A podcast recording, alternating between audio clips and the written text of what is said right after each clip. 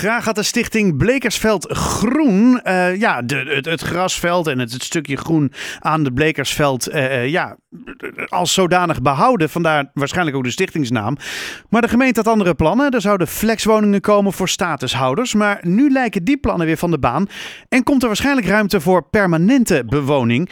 Uh, een, misschien een klein nieuwbouwwijkje dus, op dat wat eens een grasveld was, omringd door bomen. Aan de telefoon Gert Valster van Blekersveld Groen. Uh, goedemiddag.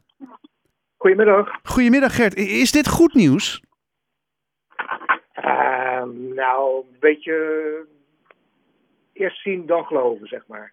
Nou, dat, dat we die houding maar eventjes aanhouden. Dat hebben we ook in andere interviews al aangegeven.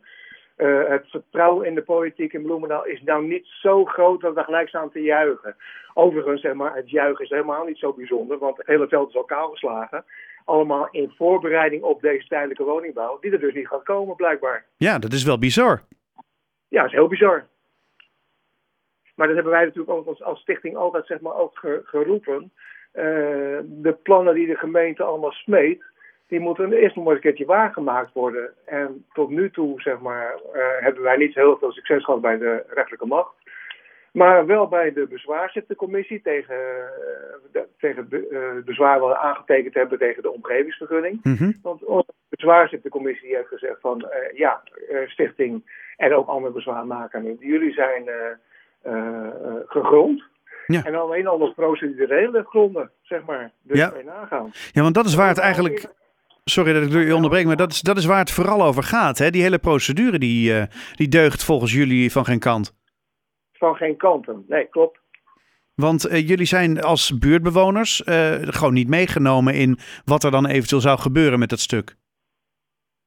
Nee, absoluut niet. We hebben, zeg maar, op een gegeven moment hebben wij een schrijver gekregen dat ze aan kijken waar op wellicht woningbouwplannen daar zouden kunnen worden gerealiseerd.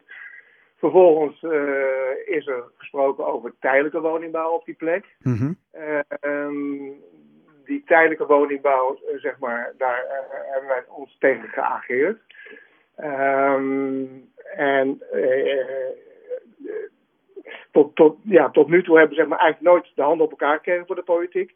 Het is ook heel raar gelopen, zeg maar. Want uh, tot aan de verkiezingen toe, zeg maar, was er een meerderheid in de, in de raad dat er uh, tijdelijke woningbouw zou komen. Ja. En ineens na de verkiezingen was uh, de meerderheid, zeg maar, tegen tijdelijke woningbouw. Dus zeg, geef, maar, geef maar aan. Hoe, hoe gek kan het lopen in het leven? maar dan zijn, er, dan zijn er partijen gedraaid. Ja, zeker weten. Ja. En, en is dat dan onder druk van jullie of zo geweest? Ja, ik probeer het te snappen hoor, want ik... Uh... Nou ja, wij proberen het ook te snappen natuurlijk. ja.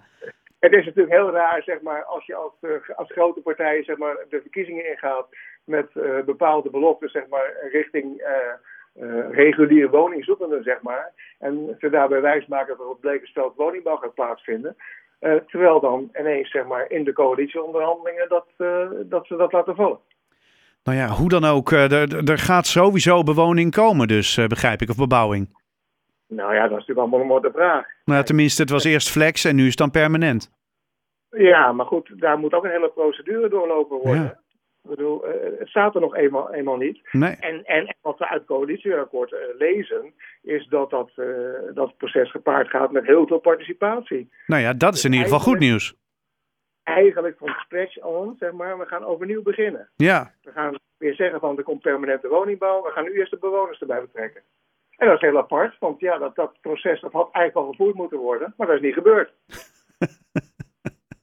Word je er niet soms een beetje moe van, Gert? Uh, soms wel. Dat je dan denkt, jemig.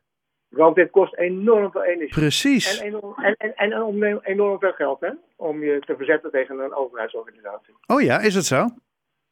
Ja, want als je naar de rechter gaat, kost dat geld. Oh ja, natuurlijk. Maar is het dan niet zo dat als jullie gelijk krijgen, dat dan de rest moet betalen?